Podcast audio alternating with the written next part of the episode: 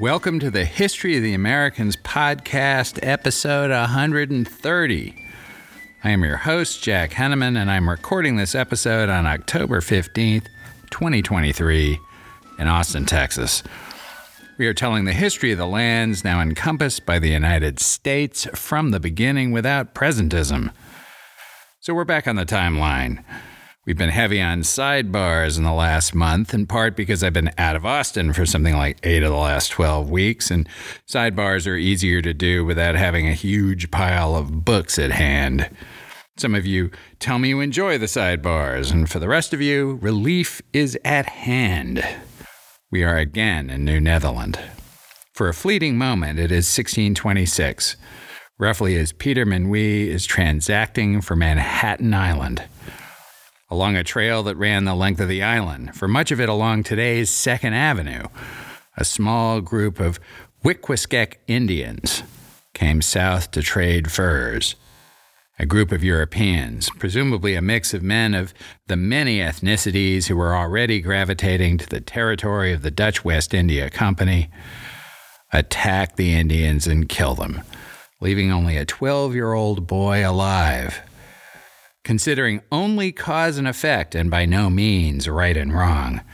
A great many people would die because those robbers let that boy live. It's now the early 1640s. East to west, the territory of New Netherland in principle extends from the Connecticut River, the Dutch call it the Fresh River, to the Delaware River, which the Dutch call the South River.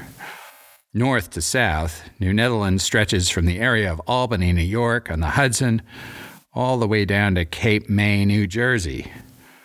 Staten Island and western Long Island were also within its jurisdiction. The biggest town is New Amsterdam, which houses at most a few hundred non Indians. Population estimates for New Netherland vary widely, but in all of this considerable territory, the total European population probably does not much exceed 2,000 people. By comparison, there are 300 Europeans in Providence and Aquidneck Island, a few hundred in Maryland around St. Mary's City, and around a thousand in each of New Hampshire and Plymouth Colony. But there are more than 10,000 English in Virginia and as many as 20,000 in the territory of the Massachusetts Bay. Demographics are decidedly against the Dutch, many of whom aren't even actually Dutch. In New Amsterdam, there were at least a dozen languages spoken by 1641, and another account claimed 18. Within the time it takes for an American to have a child and get him off the parental health insurance, New Netherland would cease to exist as a thing even if its influence on American language and culture would persist even to the present day. However thinly populated, there were tiny settlements and independent farms scattered throughout the region by the early 1640s. Fort Orange, in today's Albany, had been the vital link to the Mohawks since 1624, and it conferred control of the Hudson, North River, all the way down to New Amsterdam. Fort Nassau on the east bank of the Delaware at the site of today's Gloucester, New Jersey, and not to be confused with the Fort Nassau near Albany that had been replaced by the better located Fort Orange, had been founded in 1621 and would stand until 1651. Across the Hudson from Manhattan, there were settlements or plantations in what would become New Jersey.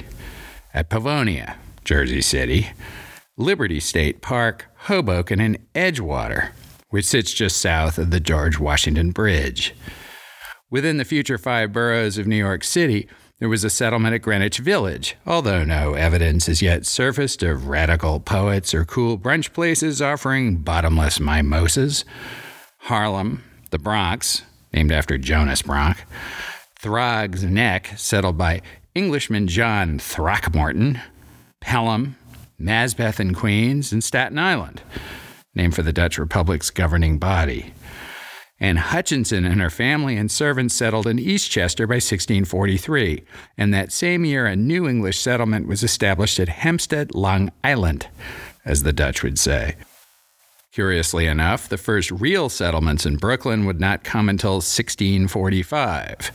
Finally, there were small settlements of Dutch and English at Stamford and Greenwich, Connecticut, and along the Connecticut River. With the exception of the fortified New Amsterdam, walled off as it was at the tip of Manhattan, these new settlements of New Netherland were basically mingled with Indian villages. The opening portentous anecdote of this episode notwithstanding, in general, the Dutch had lived in peace with the local indigenous peoples. There'd been a couple of nasty encounters on the Connecticut River, and one early on at the first Fort Nassau, way up the Hudson. But broadly speaking, the Dutch were there to trade, and war was bad for business. The Dutch West India Company had been very clear on the point. New Netherland had had its successes, notwithstanding a series of weak or unwise governors.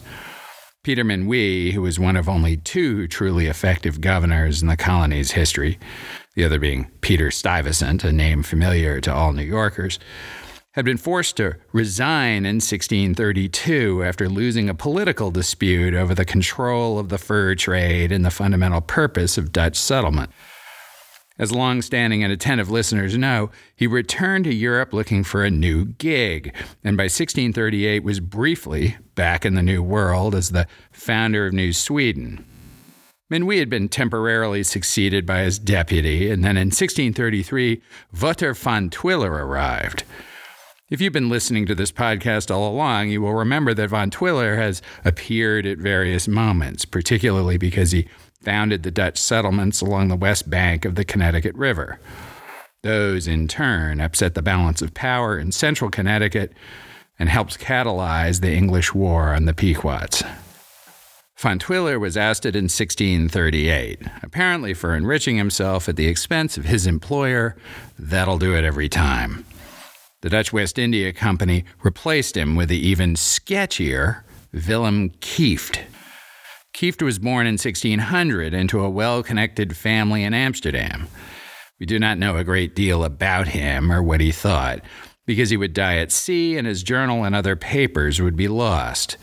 We do know that Kieft had generally failed to do what he set out to do, and along the way revealed himself to be a coward and a weasel. We don't mince words on this podcast. When somebody is a coward and a weasel, we say he's a coward and a weasel. Kieft had gotten involved in a business in France, but he ran it aground and lost his investors' money with such flair that somebody put a picture of him over the gallows at La Rochelle, which seems to have led to Kieft getting out of town just ahead of the loi, as we say in the French. Kieft was then put in charge of a plan to ransom Christians who'd been taken prisoner by the Sultan of the Ottomans. This he turned into a for profit venture by paying only for the prisoners carrying low ransom demands. According to an anti Kieft pamphlet written after the fact, he pocketed most of the money he'd been given and left the higher price heads to rot in the Sultan's prisons. The question is with a record like this, why would the West India Company appoint Kieft to replace Van Twiller?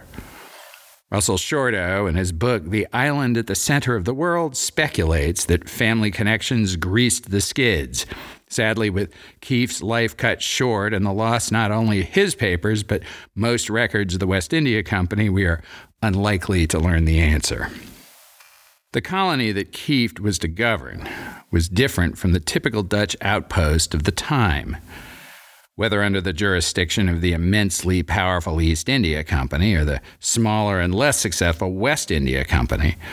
The Dutch were not then colonizers in the same way that the Spanish, English, and even French were. They didn't set up farms and try to live among the local people. Their objective was to trade and to avoid entanglements that might endanger that trade. If they could, they would live offshore, preferably on an island where they could fortify their warehouses. They did not bring families or go about building a society. But the area around New Amsterdam had unintentionally evolved into an actual place. There were shopkeepers and taverns and small farms and increasingly big plantations. The people were under the authority of the Dutch, and some of them actually were Dutch themselves. But New Netherland was filling up with people from all over Europe, both refugees and ambitious entrepreneurs. They actually cared about the governance of their colony because they were investing their futures into it. The directors of the West India Company in Amsterdam did not really understand this, and neither did Willem Kieft. Now let's go to Shorto. Quote Kieft was not a politician.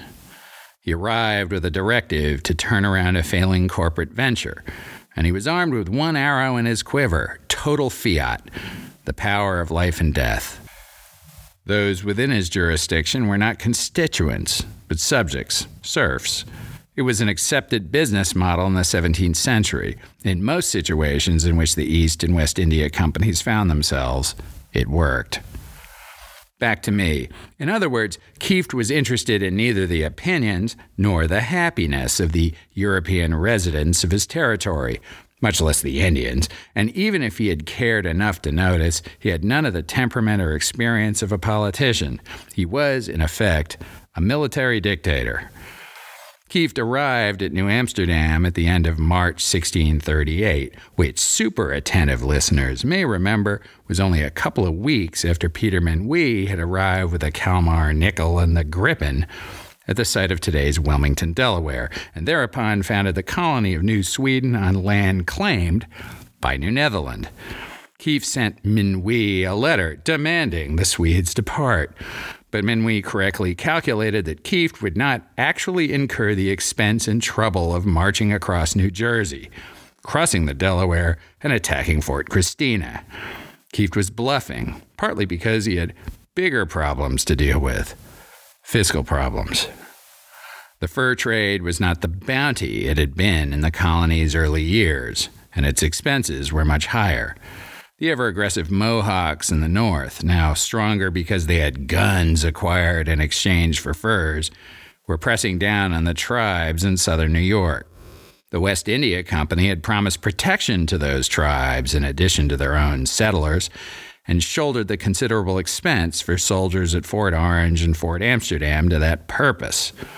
Kieft came up with what he thought was a nifty solution. He would tax the Indians under his notional protection to pay for his soldiers. On September 15, 1639, he met with his powerless council of advisers and delivered the following resolution Quote, Whereas the company is put to great expense both in building fortifications and in supporting soldiers and sailors, we have therefore resolved to demand from the Indians who dwell around here and whom heretofore we have protected against their enemies some contributions in the form of skins, maids, and wampum. And if there be any nation which is not in a friendly way disposed to make such contribution, it shall be urged to do so in the most suitable manner. Back to me. The council reacted with alarm, telling Kieft, in Shorto's words, this was more or less exactly what not to do.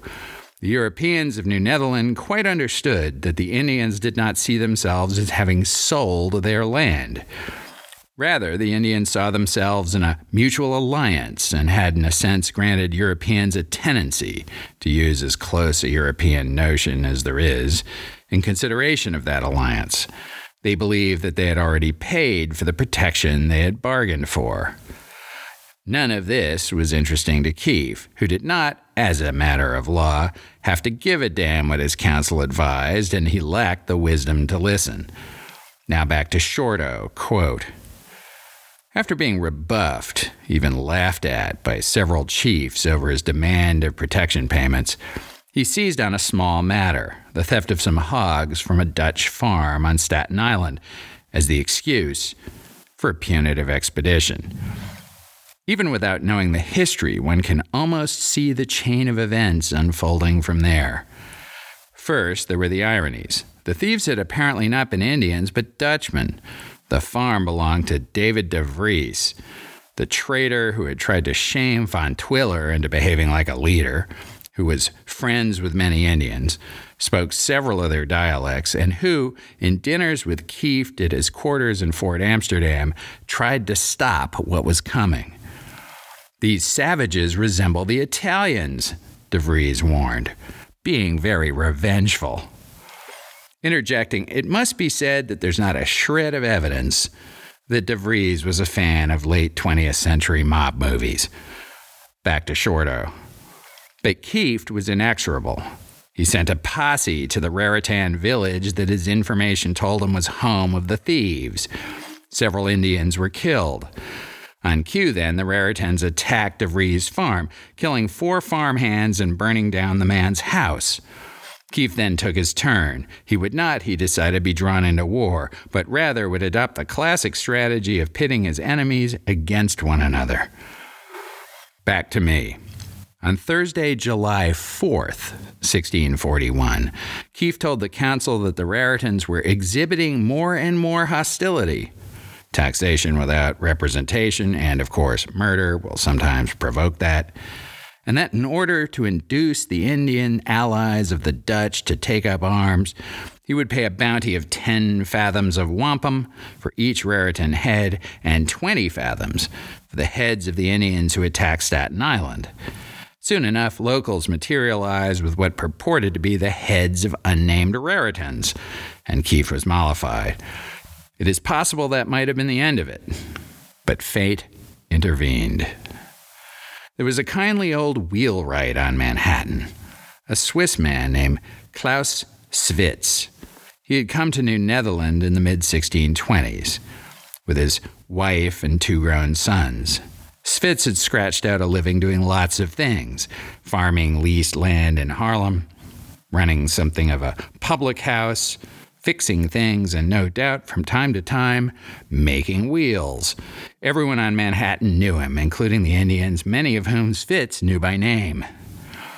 Eventually, Switz bought a plot on the Witwatersrand Trail, which diverged from the future Broadway at roughly 23rd Street and connected New Amsterdam with farms and Indian villages up the island.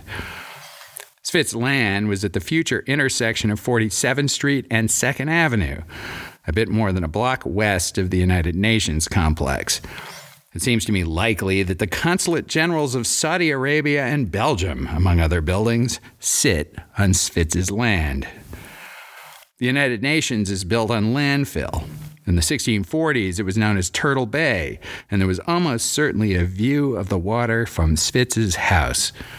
It became a popular gathering spot and, it should be said, watering hole for people of all nationalities schlepping up and down the trail. So it's perhaps a bit poetic that the United Nations was built in view of Switz's house. One day in August 1641, Switz opened his door to find a 27 year old Wickwasquek Indian. That's tough to say. The man had furs and was interested in trading them for duffel cloth. Now let's go back to Shorto. Quote Klaus knew the young man. He had lived in a village to the northeast of the island and had worked for a time for Klaus's son. The wheelwright invited him in out of the August sun and gave him something to eat and drink. And as the old man bent over the chest in which he kept his goods for trade, the young Wickwasquek, who is unnamed in the records, which is unfortunate because he was at the center of what would become a major event in the life of the colony, in a seemingly unpremeditated act, reached for an axe that Klaus Switz had leaning against the wall, raised it high, and cut off the old man's head. Then he left. Back to me. It will come as a surprise only to the least attentive among you, or those who cannot do arithmetic, that the axe murderer in question was the young boy who had been the sole Indian survivor of that violent encounter back in 1626. We do not know why the Indian chose that moment to exact revenge for his uncle's murder. Switz had had no role in the original fight, but the consequences would be dire.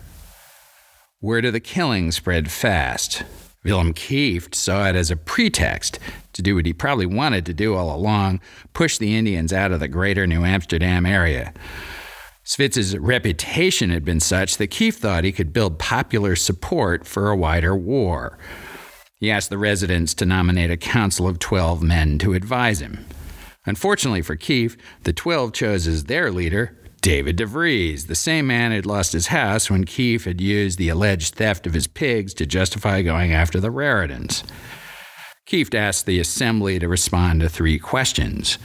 Quote, Whether it is not just to punish the barbarous murder of Klaus Svitz committed by an Indian, and in the case the Indians refused to surrender the murderer at our request, whether it is not justifiable to ruin the entire village to which he belongs. Two, in what manner the same ought to be put into effect and at what time. Three, by whom may it be undertaken? Back to me. Much to Kieft's annoyance, the Twelve opposed war and proposed a diplomatic solution. They suggested a deputation to go to the Witwatersrats, still a mouthful, and ask them to surrender the murderer by, quote, a friendly request. If war were inevitable, they proposed the colony first send for 200 coats of chainmail from Amsterdam, knowing that would take months and would at least implicitly alert the West India Company's directors that things were unraveling. Finally, the 12 proposed that Kieft himself lead any expedition. This was actually both provocative and funny because Kieft had been so concerned about his personal safety that he'd not spent a single night outside of Fort Amsterdam in the more than three years he'd been in the colony. He was widely thought to be a coward. So, naturally, Kieft dissolved the first ever representative body to sit in what would become New York State. He began the war without the popular support he had sought, and so it would thereafter bear his name. The written record of the war is sparse. There were four narratives of the Pequot War written by men who had fought in it, but no such account of Kieft's war survives.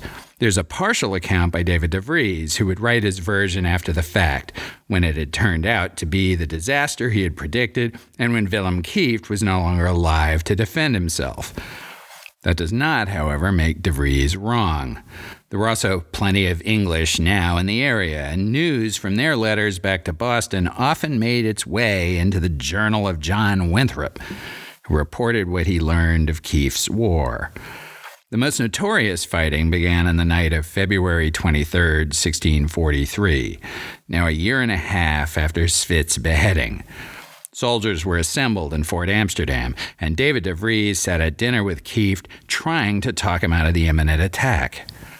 Let this work alone, De Vries said.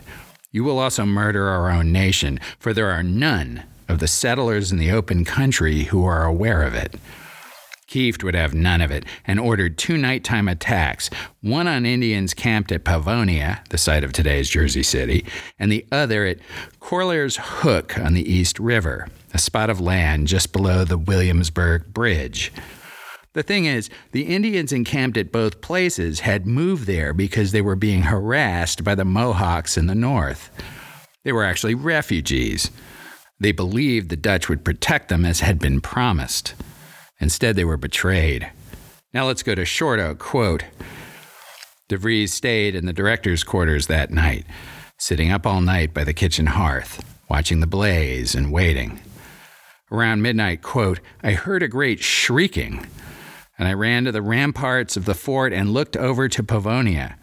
Saw nothing but firing and heard the shrieks of the natives murdered in their sleep. Interjection. Well, it seems inconceivable today that one could hear a scream in Jersey City from lower Manhattan. Then the world was vastly more quiet, almost silent, with only a few hundred people on each side of the Hudson and no machinery in either place. The screams would have very clearly carried across the open water. Back to Shorto.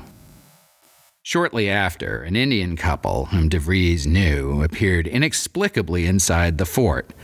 They'd managed to flee the massacre, which in the confusion they thought was being done by Mohawks. De Vries had told them it was Dutchmen who were annihilating their makeshift village and that Fort Amsterdam was the last place they should have come for refuge. He helped them escape into the woods. In the morning, De Vries heard the returned soldiers boasting that they had massacred or murdered 80 Indians, and considering they had done a deed of Roman valor in murdering so many in their sleep. Apparently, even Dutchmen back in the 17th century thought of the Roman Empire from time to time. De Vries then repeated in his journal an account of the massacre that later appeared in a pamphlet published in the Dutch Republic. written by anonymous inhabitants of the colony in hopes of stirring their countrymen to the abuse of power taking place in the North American colony. If you have young children in the car, now might be a time to pause the podcast. Infants were torn from their mother's breasts and hacked to pieces in the presence of their parents, and the pieces thrown into the fire and in the water, and other sucklings being bound to small boards were cut, stuck, and pierced, and miserably massacred in a manner to move a heart of stone. Some were thrown into the river, and when the fathers and mothers endeavored to save them, the soldiers would not let them come on land, but made both parents and children drown. Some came to our people in the country with their hands, some with their legs cut off, and some holding their entrails in their arms, and others had such horrible cuts and gashes that worse than they were could never happen. And these poor simple creatures, as also many of our own people, did not know any better than that they'd been attacked by a party of other Indians, the Mohawks. After this exploit, the soldiers were rewarded for their services, and Director Kieft thanked them by taking them by the hand and congratulating them. Back to me. The massacres at Pavonia and Corlaer's Hook did what war so often does it unified the tribes on and around Manhattan against the Dutch. The Canarsies of, not surprisingly, Canarsie, led by a sachem named Pennewitz, which you have to admit sounds almost appropriately Jewish, rounded up local tribes and attacked Dutch settlements on Long Island. There were other small scale attacks all over the region. Then, in the spring and summer of 1643, there was a short ceasefire so that both sides could plant their fields and gardens. Super attentive listeners will recall that it was in the spring of 1643 that Roger Williams passed through New Amsterdam on his way to London to obtain a charter for Providence and Rhode Island. John Winthrop had recorded that Williams had helped broker a partial peace while he was in the colony, Nearly as I can tell, that was the 1643 ceasefire. After the truce expired, various tribes in today's Westchester made common cause with the Long Island tribes and attacked Dutch farms and settlements without quarter. They had learned European style total war and were bringing it home to the Dutch. Kieft's belligerents had taught the Indians the same lesson that Opechancanough in Virginia had learned that the Europeans needed to be pushed out. In August 1643, John Throckmorton's family was burned alive. At the same time, perhaps the very same day, the Siwanoys murdered all but one member of Anne Hutchinson's household in today's Eastchester, in the area named after Jonas Bronk. Of course, long standing and attentive listeners know that from our third episode on Mrs. Hutchinson. John Winthrop was watching from Boston. Now to Katherine Grandjean, author of The Long Wake of the Pequot War, quoting Winthrop. There fell out hot wars between the Dutch and the Indians, he wrote for June 1643. Upon this, the Indians burnt divers of their farmhouses and their cattle in them, and slew all they could meet with. Such implacable fury drove the Indians against the Dutch, wrote Winthrop that the beleaguered Kieft and his few supporters were soon trapped in Fort Amsterdam, left simply to eat up their cattle. Sometimes Winthrop kept count of the Dutch deaths. Back to me. After the Pequot War of 1636 to 38, English veterans had returned to civilian life. Some were more successful than others. A few were so affected by the violence they had seen and inflicted that they no longer lived comfortably at home in the confined Puritan world of the Massachusetts Bay. Some of them had headed west to the far more open society of New Netherland. One of those was John Underhill, who had been born in the Netherlands to English parents and had married a Dutch woman. Underhill, you will recall, was an experienced soldier. He had come to New England in 1630 with the Winthrop fleet and was hired as the captain of the Bay Colony's militia. He had led the English in the savage Pequot War. Now Kieft turned to him for help. Back to Katherine Grandjean, quote, Over the winter of 1644, Underhill then led two major expeditions against the Indians surrounding New Amsterdam. One on western Long Island, claiming roughly 120 Indian lives, and a second into the hills north of Stamford. The latter was an unmistakable reprise of Underhill's work at Mystic in 1637. After a day's march northwest from Greenwich through thick snow, Underhill's men came upon a cluster of wigwams. Repeating measures used against the Pequots, they set fire to the wigwams and blocked their inhabitants from escaping. Perhaps 500 Indians died. Back to me. As spring sprung in 1645, both sides were exhausted by war. The Long Island and Westchester tribes sent a deputation to New Amsterdam, and they were well received. Peace was agreed. Neither the Dutch nor the local Indians would carry weapons near the settlements of the other. And both sides in the war negotiated trade agreements with the Mohawks, who for the time being were the unintended beneficiaries of Kieft's war. In some respects, the settlement of Kieft's war reinstated the status quo ante. In others, the world of New Netherland had changed. Willem Kieft was recalled to New Amsterdam to account for his war to the directors of the West India Company. He would perish on the ocean, and so would never have to explain himself or have the opportunity to defend himself. The population of New Netherland had declined sharply, less because of casualties than because so many farmers and other Europeans had seen the work of years destroyed. So they went home. The demographic advantage of the English had increased substantially. In 2005, a University of Richmond student named Nicholas Klaiber wrote an honors thesis on Kieft's War, which is available online.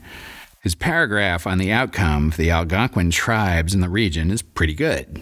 Quote, no longer was New Netherland society two separate entities, with the Dutch and native groups only sharing the bonds of trade and geographic proximity. Now the Dutch were in control of the decimated Indian population in and around Manhattan. In the coming decades, the natives would use Dutch courts to settle both intertribal disputes and colonist native conflict. The Dutch would heavily regulate land transactions, lessening the likelihood of future disputes.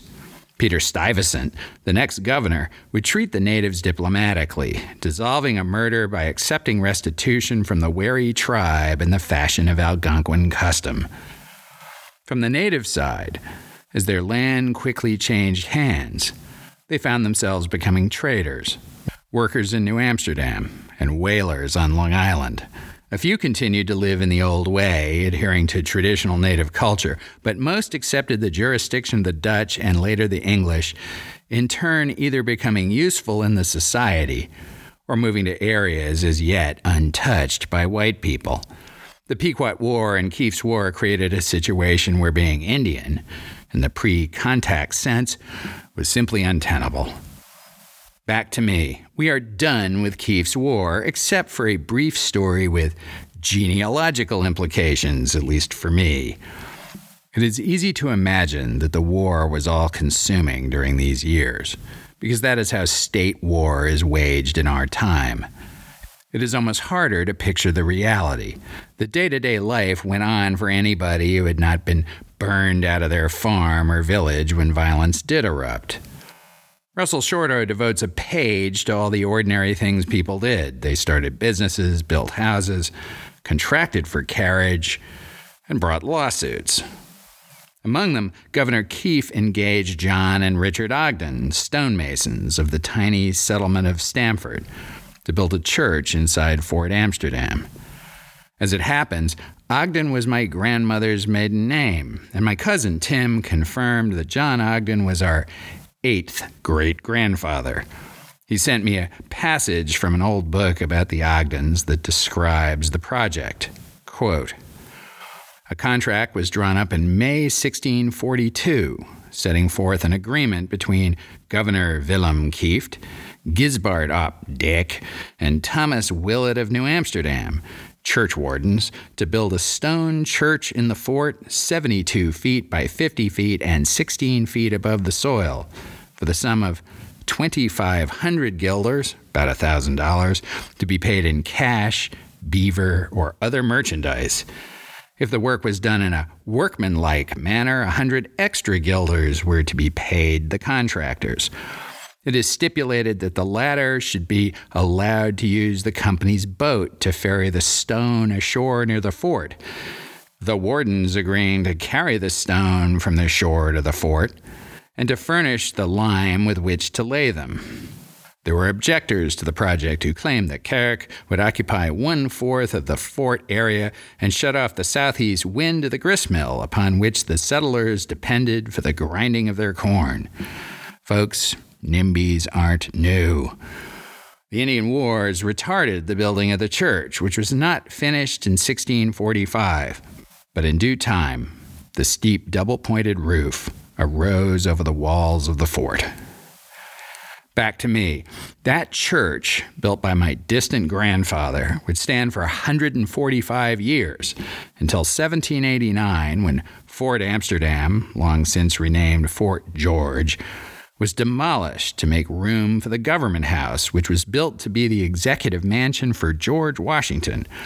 He never occupied it because the federal government moved to Philadelphia but it did serve as the home of two governors of New York State before it was demolished in 1815.